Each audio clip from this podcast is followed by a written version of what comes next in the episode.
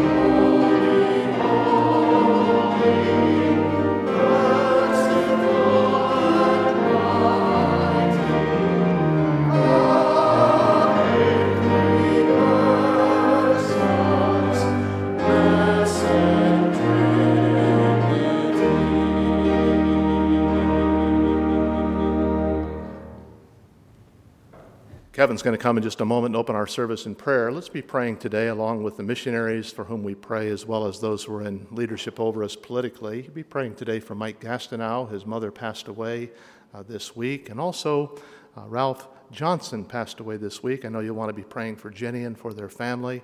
Uh, there's going to be a visitation uh, tomorrow at eleven o'clock, followed by the funeral at two, and that will be right here at the church. So do be praying for the Johnson family uh, during this time. Doctor Kevin's going to come and lead our service in prayer, please. Lord, we're humbled as we come into your presence. You're a mighty and awesome God, pure in all your ways, righteous and holy, and beyond our comprehension. We realize that many in Scripture are recorded to have entered your presence and fallen down and bowed down before you out of reverence and fear. We pray, Lord, that that would be our response in worship today, that it would be that which changes our lives, and we would go from this place more like Christ, more resolved to follow him and be a witness to others. Thank you for the privilege to pray on behalf of our government officials. We do pray today for Senator Todd Young, that you might grant him wisdom.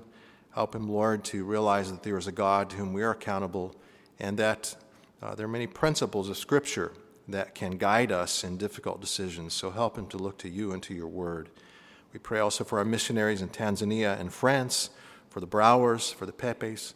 We pray, Lord, that you might enable them to effectively minister your word today, that you'd provide for their financial needs, their physical needs, and for their safety. We realize there's trouble around our world, so we pray for them, that you would help them to be wise in the choices they make, but bold in the proclamation of the gospel.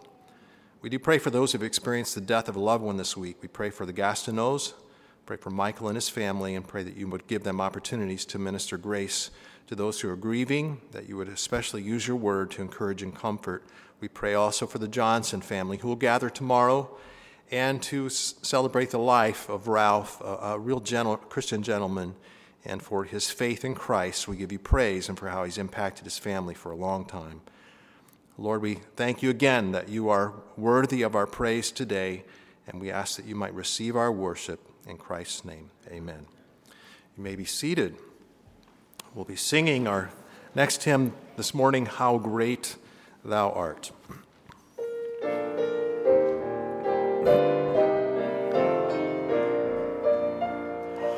O Lord, my God, when I in awesome wonder consider all the worlds Thy hands have made, I see the stars, I hear the rolling thunder, Thy power throughout the universe displayed.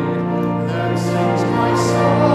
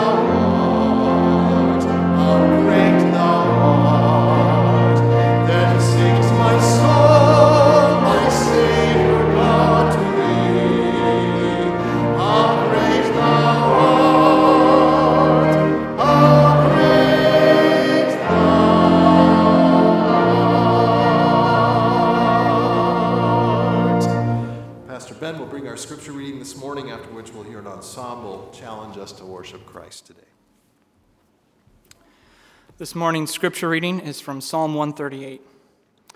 I will praise thee with my whole heart. Before the gods will I sing praise unto thee. I will worship toward thy holy temple, and praise thy name for thy loving kindness, and for thy truth, for thou hast magnified thy word above all thy name. In the day when I cried, thou answerest me, and strengthenest me with strength in my soul. All the kings of the earth shall praise thee, O Lord, when they hear the words of thy mouth. Yea, they shall sing in the ways of the Lord, for great is the glory of the Lord. Though the Lord be high, yet hath he respect unto the lowly, but the proud he knoweth afar off. Though I walk in the midst of trouble, thou wilt revive me. Thou shalt stretch forth thine hand against the wrath of mine enemies, and thy right hand shall save me. The Lord will perfect that which concerneth me. Thy mercy, O Lord, endureth forever. Forsake not the words of thine own hands.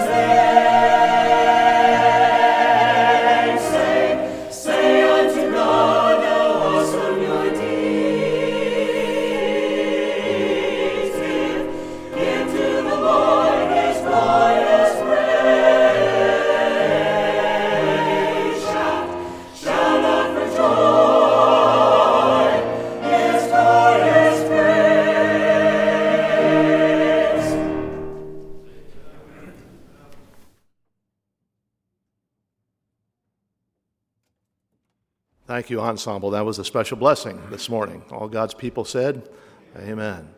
I'd like to let our children know, kindergarten to fourth grade, and their parents, that we're going to be dismissing right now as we stand to sing in just a moment over to the uh, Taylor Chapel. Uh, the ministry of the uh, preschoolers is ongoing, as well as the nursery this morning, and we rejoice in that. Something new that you may want to be Uh, thinking about after the service this morning, as you look out the door, there's a farm stand across the street. Uh, this is zucchini uh, season. And so if you're looking for one, we've got them across the street. There's an international garden that you perhaps have uh, driven by uh, down past our soccer field. That's been a real blessing to the international ministry, but they have some surplus. And if you'd like to pick up that surplus, anytime you see anything in that farm stand, just stop by and, uh, and grab it as you go. But right now we're going to stand together as Doctor Kevin comes to lead us in song. His name is wonderful. Let's sing it together.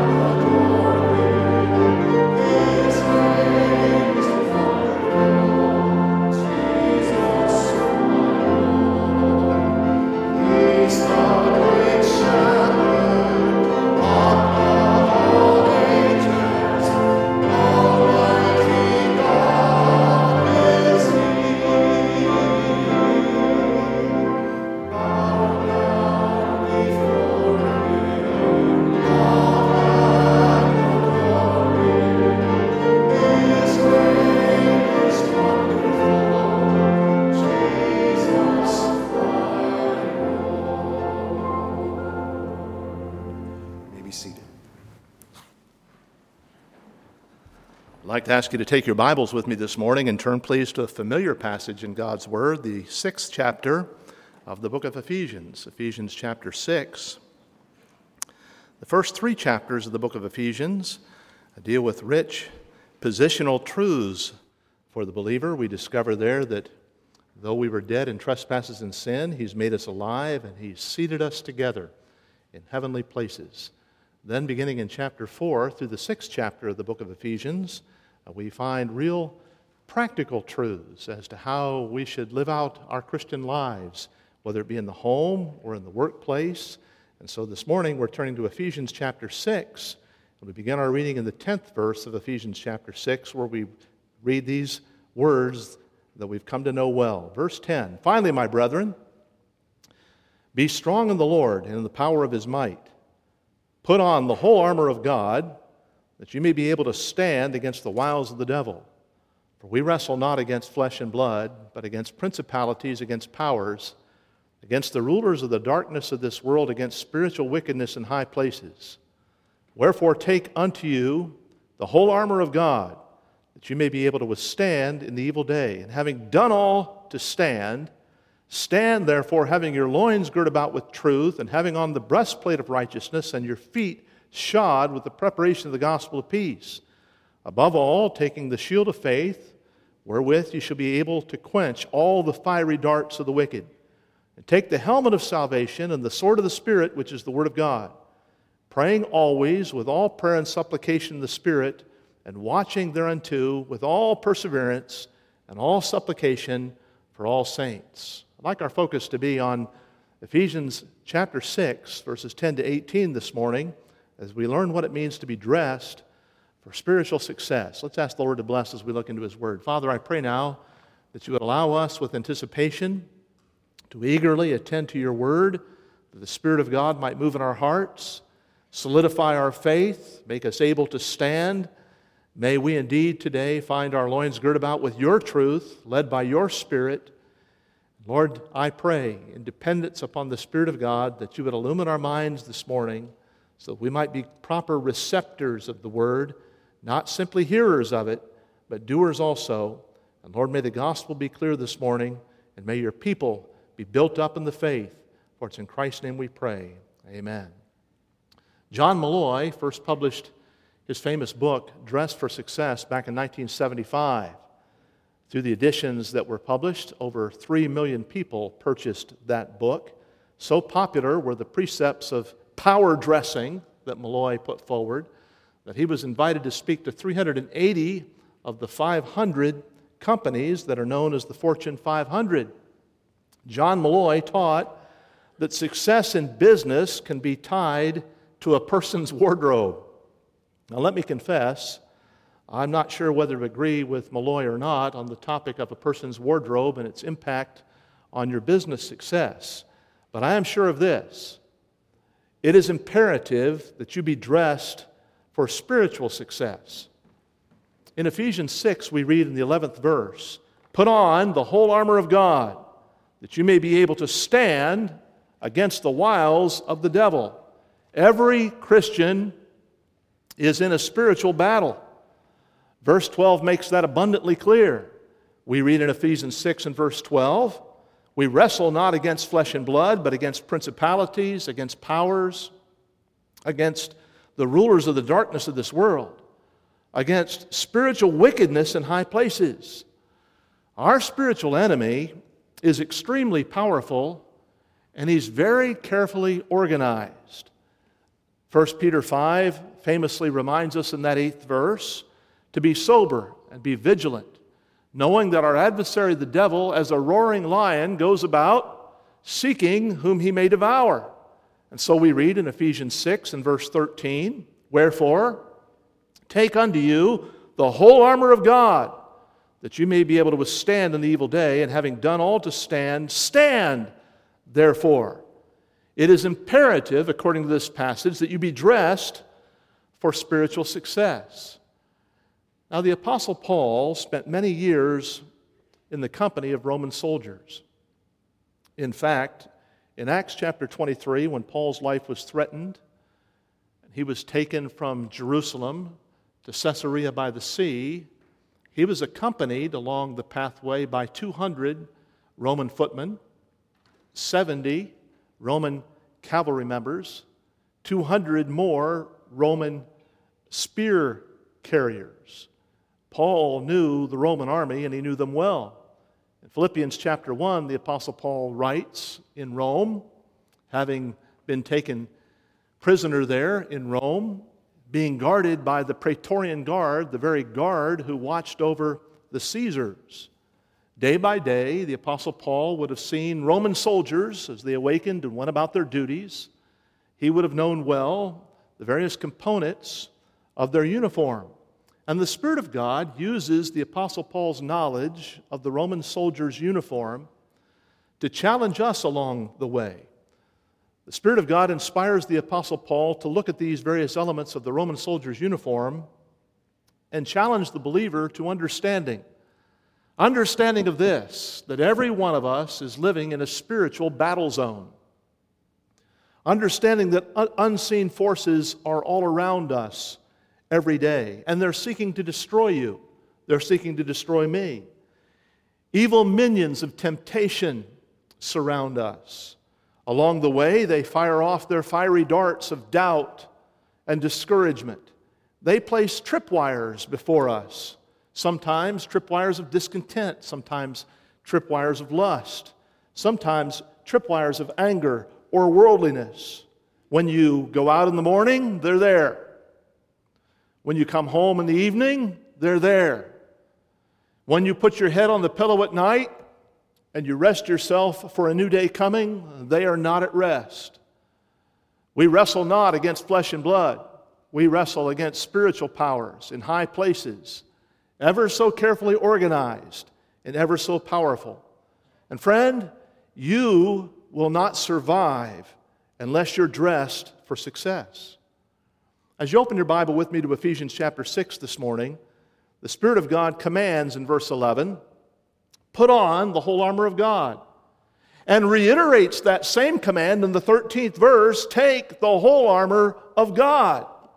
In other words, God is commanding you and God is commanding me to get dressed. Here is a call to spiritual attention and spiritual action. We are to be fitted very necessarily as that Roman soldier placed upon himself his, his girdle, his breastplate, his helmet, his shoes, carried his sword. The Spirit of God is going to build for us a metaphor so that we can see and picture very pointedly and very powerfully how we ought to be prepared as we go forth to battle. I want to offer you this morning an acrostic to help you as you consider, are, am I carefully dressed for the battle in which God desires for me to be engaged? Perhaps this acrostic will help you memorize and understand the passage to which we've turned this morning. I want you to notice with me that in verse fourteen, we're being told that our loins are to be girt about with truth. I'm going to ask a question with every letter of this acrostic, and the first question I'm going to ask today is this question.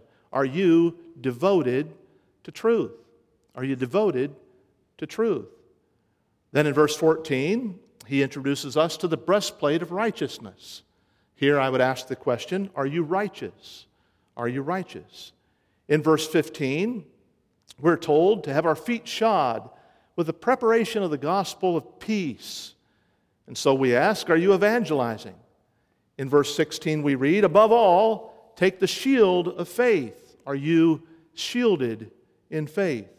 In verse seventeen, the helmet of salvation is discussed.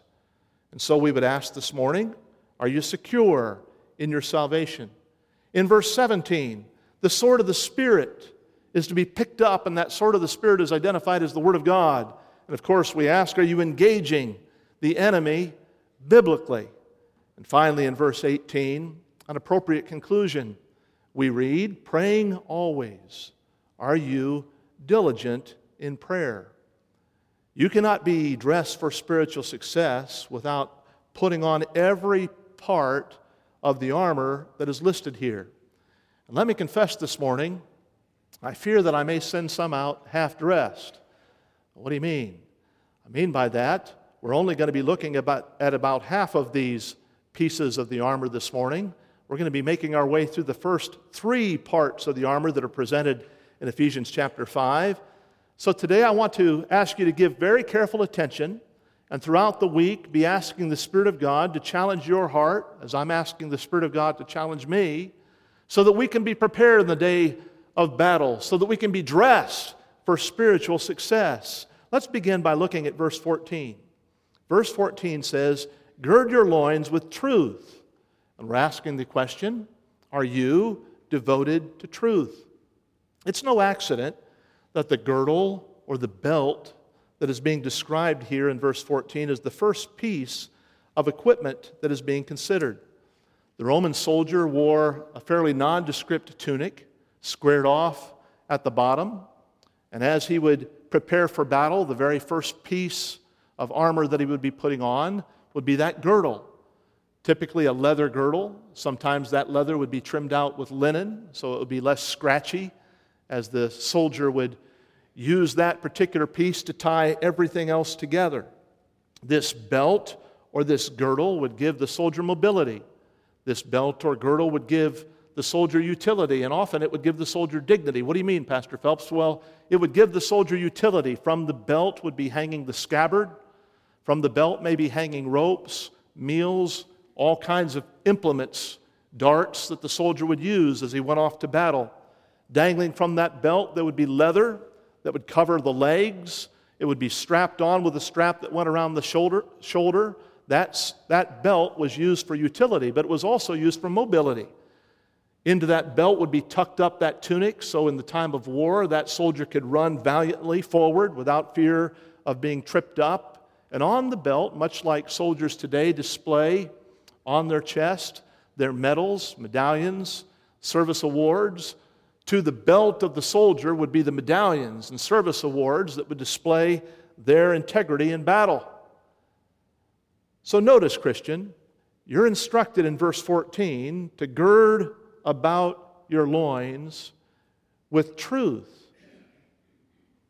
I'd like to suggest this morning that we're living in a generation that's echoing the question that Pontius Pilate asked so many years ago. In a moment of frustration with regard to the responsibilities that he was carried, with the expectations of the culture pressing upon him, confusion with regard to the religious leaders of his day, Pontius Pilate very famously asked the question, "What is truth?" Now, there's a question that's being asked every day, all around us. There are voices everywhere that are asking, what is truth? Those who study philosophy and integrate that philosophy into society tell us that we're living in a generation that's known as a postmodern generation. What exactly does that mean? It means we have left off scientific rationalism and we've moved into a new era of mental discovery. The scientific rationalists believed that there was some destiny to which our minds could go in order to find objective truth, that their truth is truth. But in a postmodern age, there is no objective truth to be found. Postmodernists believe that every person has a bit of truth, and every culture represents a little bit of that. So up becomes down, because after all, truth is subjective. What may be truth for you is not truth for me. And down has become up. There are those who are seeking alternative truths that lead to alternative lifestyles in an increasingly antagonistic, increasingly atheistic age. If you're wondering, why are we suffering such political division in America today? I just told you why. We're suffering political division because we've left off objective truth. Why is our culture so filled with confusion? I just told you why. Because in a postmodern age, truth has been left behind as people seek subjectively what they believe to be their own personal truth. Why is there such little interest in spiritual things? The answer, of course, because we live in an age that does not abide any objective truth. And so, Christian, let me make a very strong statement this morning. I hope you're listening. You will never survive unless you devote yourself to the objective truth of God's Word. There are those who are asking, is there any such thing as truth anymore? And Jesus, of course, answers when he says, I am the way, the truth, and the life. And Jesus answers when he said in John seventeen and verse seventeen, sanctify them by thy truth, thy word is truth. The Bible does not contain truth. The Bible is truth. It is God's truth for every generation. Now, there are some who will respond if you say that the Bible is truth. It is God's standard, God's touchstone, objective truth for every generation, for every culture, for every people. There are some who will respond, that's very arrogant. Aren't you being arrogant to believe that there's some kind of objective truth? And aren't you being the height of arrogance when you say you believe that God's Word is truth? May I recommend that it's far more arrogant to try to tailor truth to your personal preference than it is to simply believe that, the, that God's Word is truth?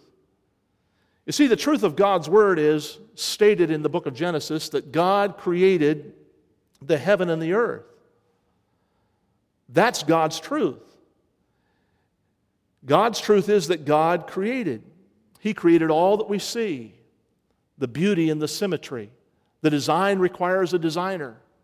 The fabulous glory that's displayed round about us, according to the simple statement of God's Word, God created. And let me say, I think it's far more arrogant to say that science now has a theory that suggests that all that we see came about as a process called evolution, which encompassed millions of years that can never be observed. Which is more arrogant? To say the Bible says that God created, and I believe that design requires a designer, Order requires one who's a planner, and I see the beauty and the handiwork of God in all round about me. Is that more arrogant? The truth of God's word is the husband is the head of the wife, even as Christ is the head of the church. That's God's order for the home in every culture, in every circumstance, in every generation. And let me say, I think it's far more arrogant to say, well, we're living in a more enlightened era, Pastor Phelps, than the Ephesians were living in when that statement was written in Ephesians chapter five. Wait a minute. The truth of God's word is, what God has joined together, let no man put asunder. That's God's will for every marriage. And it's arrogant to respond, yes, but, you know, God would want me to be happy, and in my marriage I'm so miserable. Are you listening this morning? The truth of God's word is the wages of sin is death. That's God's warning to all. And it's arrogant to respond, well, God is too loving to judge sin. That's your speculative opinion. And it's checker block full of arrogance.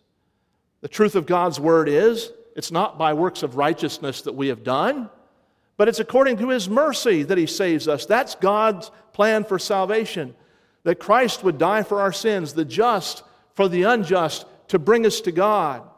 And the Word of God says, and whoever will dependently call upon the name of the Lord will be saved. And it's far more arrogant to think, I can earn my way into heaven. The truth of God's Word is that God created them male and female. And while that can be proved biologically and genetically and psycholo- psychologically and, and socially, it's far more arrogant to say, I think I have a better plan.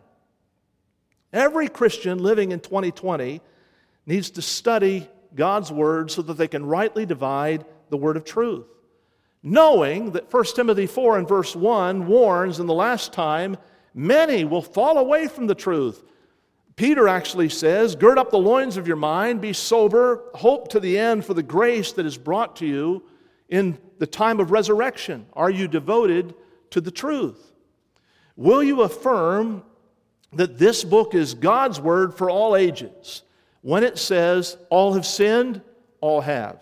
When it says, Christ died for our sins, He did. When it says, Christ is coming, He will. When it says hell is real, it is. When it says salvation of the Lord, that's the truth. Verse fourteen tells us that very, the very beginning of the battle is that we've girded up our loins with truth. Now watch how verse continues. Verse fourteen continues by saying, having on the breastplate of righteousness. The breastplate of righteousness. Are you covered with the breastplate of righteousness? Now, the, the Roman breastplate surrounded the soldier's vital organs.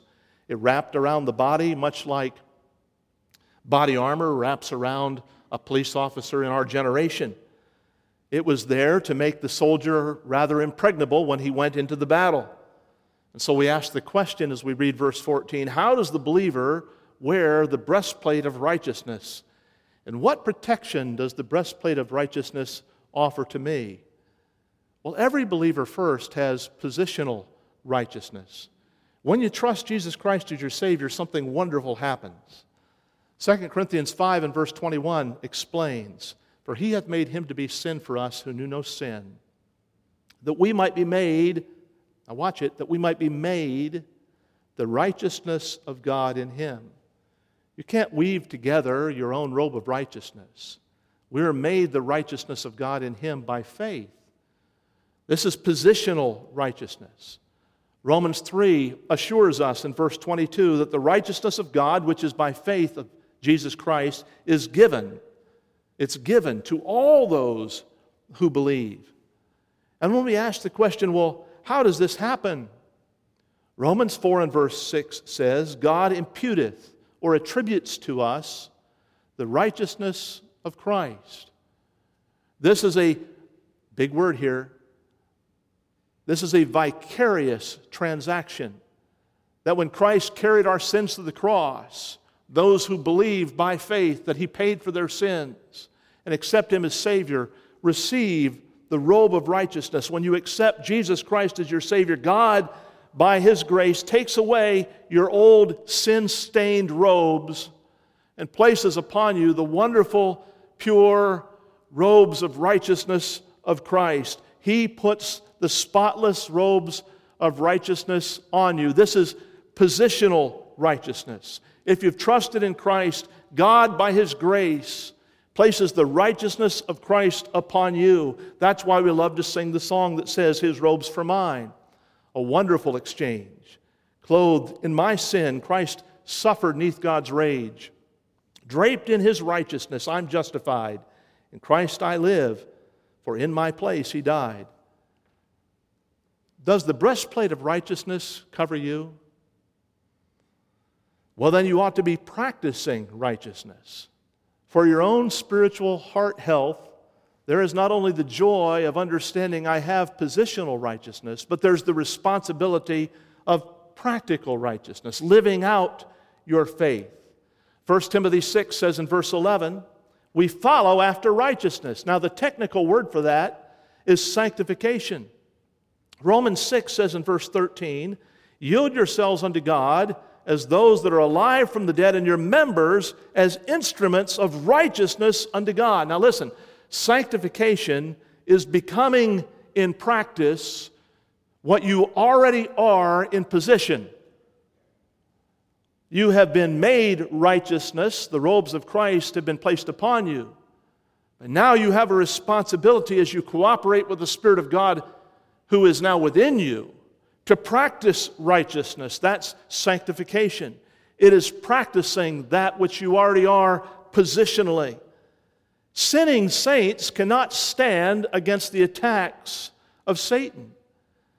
The Apostle Paul knew this well, and so he said in Acts twenty-four and verse sixteen, herein do I exercise myself, to have always a conscience that's void of offense before God and before man. The Apostle Paul would say this in First Corinthians nine and verse twenty-seven. I keep my body under and bring it in subjection, lest by any means, when I preach to others, I myself should be a castaway. You can't stand as a good soldier if you're living in sin. Proverbs twenty-eight verse one says, those who are wicked will flee when no one pursues them, but the righteous will stand as boldly as a lion. The Roman breastplate protected the heart, the fountain of life, the seat of emotions. And even so, the breastplate of righteousness protects the heart of the believer. From the heart can come those fears, those doubts. From the heart can be displayed those temptations. And when we're assaulted by Satan, the Christian will only stand in power when the Christian stands having on the breastplate of righteousness, knowing I am positionally given the robes of Christ to cover me from my sin, and I am practicing my Christian faith so that I'm not vulnerable when attacks come.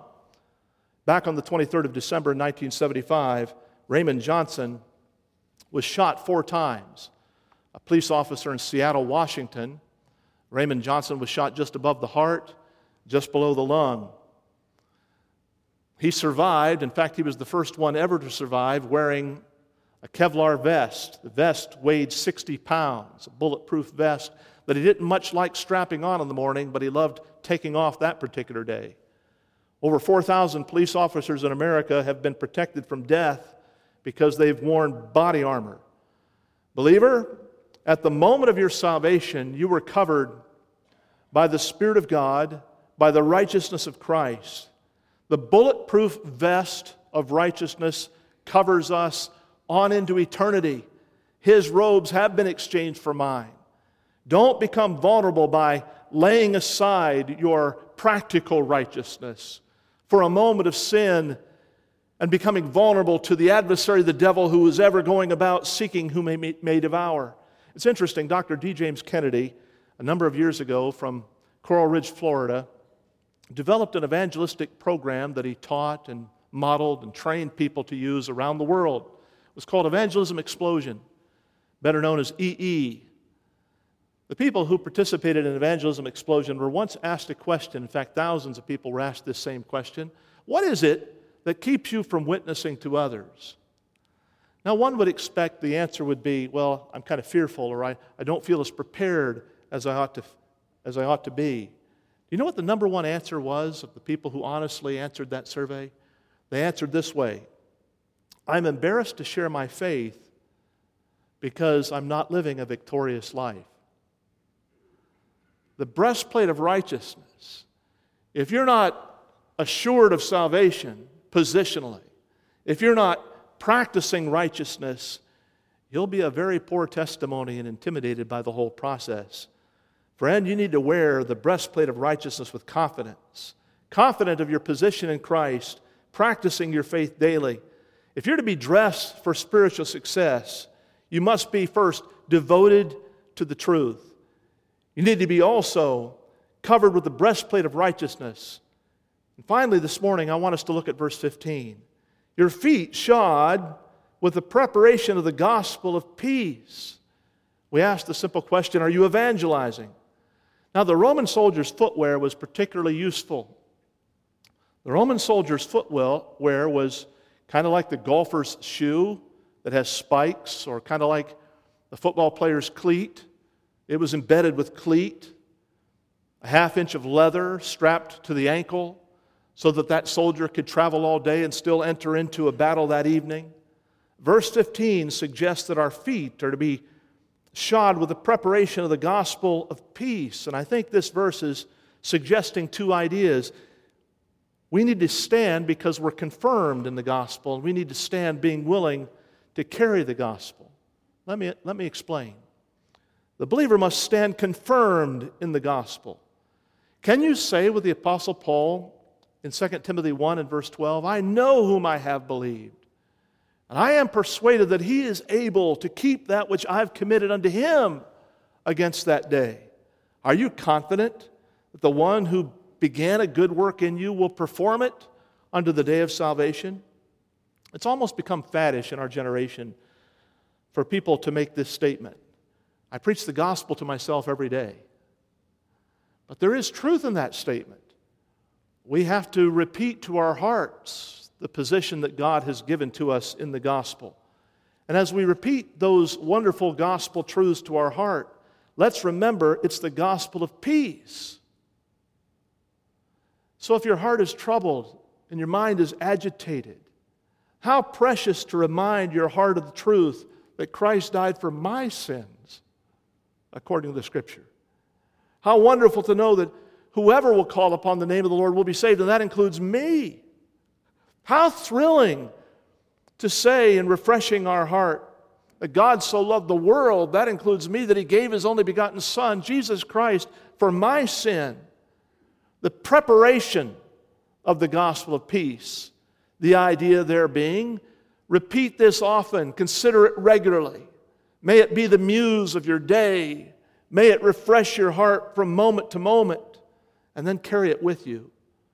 This preparation of the gospel of peace means I need to be ready to share this gospel with others.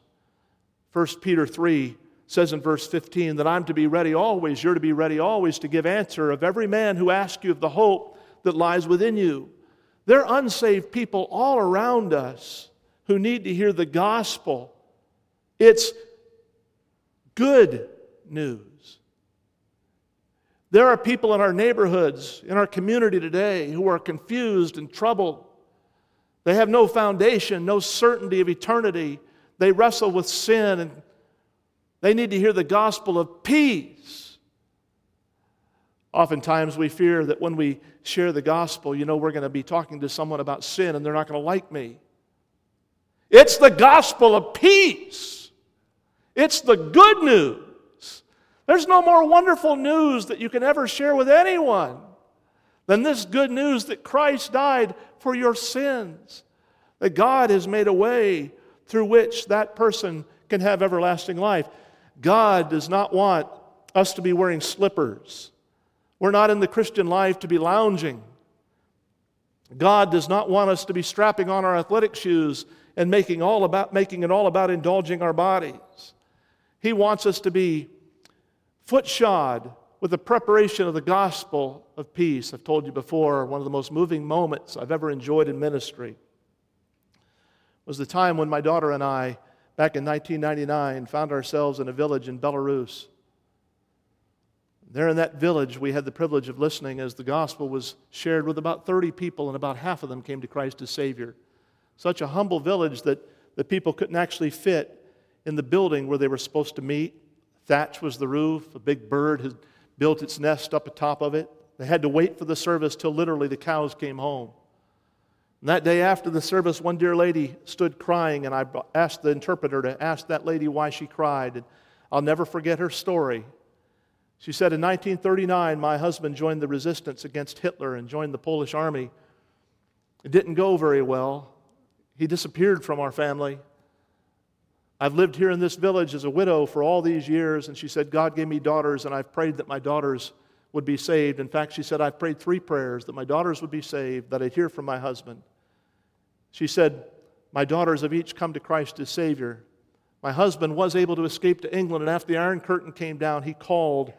And what a joy it was to know that he survived, and he sent gifts to us and provided for our family, though he's too old now to travel. And then she said, the third thing for which I've prayed all these years is that someone would come to my village and share the gospel. And today, God answered that prayer. What a joy it was to represent the gospel of peace. That there are those roundabout in this world that don't know the blessings that we're reviewing this morning. Our loins are girt about with truth. No substitution for the truth that God gives. Our breast, the heart, the vital organs, covered positionally throughout all eternity, covered practically day to day by the blood of Jesus Christ, which cleanses us from sin, his robes for mine. And now feet shod with the preparation of the gospel of peace, so that I can preach it to my own heart and rejoice that Christ died for my sins, and so I can share it with others, that Christ, who is the propitiation for my sins, is also the propitiation for the sins of the world. So I asked the question this morning, are you dressed? Is your constant consideration these elemental truths of the Christian life that give you strength and make you stand? Put on the whole armor of God that you may stand. God would bless and allow us as believers in our generation to represent his truth, clothed in his righteousness, and sharing his word with others round about. Will you stand with me, please, as we pray? Heads are bowed and eyes are closed and no one looking around. Father, this morning, we look into your word and we find great light for our path. We're not surprised because we find in it so many truths to reflect upon that in eternity will never plummet its depth, for it represents the truths of your heart and your mind to us. And so this morning, I pray that you'd take these truths, implant them into the hearts of believers. Give them courage. Encourage them in the day of battle. And Lord, today, if there's someone here who doesn't know Christ as Savior, that that one would come to know the one who is the way, the truth, and the life, and come to believe that Jesus Christ left heaven to die for their sins. Heads are bowed and eyes are closed and no one looking around this morning. In a moment, I'm going to ask the instruments to play number five hundred ninety-two. It's an unusual invitation song. But it's a song that was born of the burden of the songwriter who reflected on Ephesians chapter six and wrote, soldiers of Christ, arise and put your armor on. As the instrument plays this morning, perhaps the Spirit of God has convicted your heart of the need to be a truth bearer in a generation of confusion. Perhaps the Spirit of God has convicted your heart this morning of the need to be considering often your position in Christ and the joy of knowing by faith that his blood has accomplished for you what your works could never accomplish. It made you righteous before God. And challenged your heart this morning that we have good news. It's the gospel of peace that I can share with others who have no hope. If you're here this morning and you need to trust Christ as Savior, the instrument's going to play one more verse. Pastor Greg's going to be right here in the front. If it's your desire today to come to Christ, we'd invite you to come and introduce yourself to him here. Someone will take a Bible and take you to a private place and show you from God's Word how you can know the blessing of salvation. Friend, are you devoted to truth? Are you righteous? Are you evangelizing?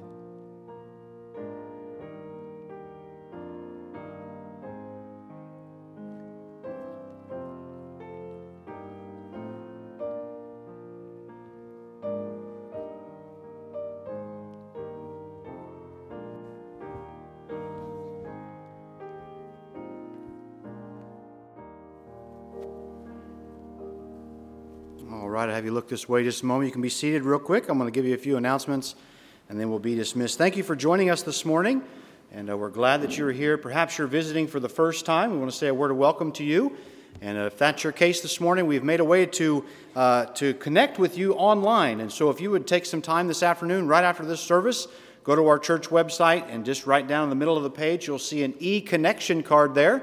And if you would fill that out for us and submit it, we have a gift that we would like to be able to send to you in the mail. And so if you're visiting today, uh, we would love to be able to get that information and connect with you online. And so tonight, if you are considering membership at Colonial, we want to invite you to our prospective members meeting. So this will be our first prospective members meeting since we've been gathering back together. It'll be at five o'clock uh, this evening right in Pastor's office. So just behind the Welcome Center there. Pastor will meet you there at five p.m., and uh, this meeting is a prerequisite to membership, but it does not obligate you to join. And so if you want to come and find out about membership at Colonial, feel free to come and get that information. We would also like to encourage you to be back with us this evening. Uh, Pastor Phelps is going to preach a message from Ezra two entitled The Priority of a Proper Pedigree, and the nursery will be open at five forty-five. Uh, the preschoolers will dismiss from the evening service. And then our live midweek ministries will gather on Wednesday. Uh, the babies and the preschoolers are going to be dropped off at their classes. The Kids for Truth begins in the gym at six forty-five. The teens will meet across the street, uh, out by the soccer field in the bus barn area. And then the adults will meet right here in the auditorium. And the young adults, I believe, are still at the Reasons home. There are uh, information is online. And just a quick reminder, uh, before we stand and pray, the ushers will dismiss us from the back of the auditorium, and be reminded to slip out the door as quick as you can, uh, giving us a chance to uh, get everything sanitized and ready for the next group to come in. So let's stand together, and we'll close in a word of prayer. Father, thank you for the truth that we've heard from your word this morning. Lord, I pray that this truth would stir in our hearts. Lord, I pray that this truth would take root and grow up and produce fruit. And Lord, as I was listening to the message, I was thinking, what a blessing it is to be able to share the gospel. Lord, it's not a burden, it's a blessing. I pray, Lord, that you would strengthen us. Lord, that we would have eyes to see the souls of men that are walking around lost and on their way to an eternity in hell. Lord, may you raise up soul winners in this ministry. Lord, we'd have a burden to reach our city. God, help us as we go from this place today. Dismiss us with your blessings. In Jesus' name, amen.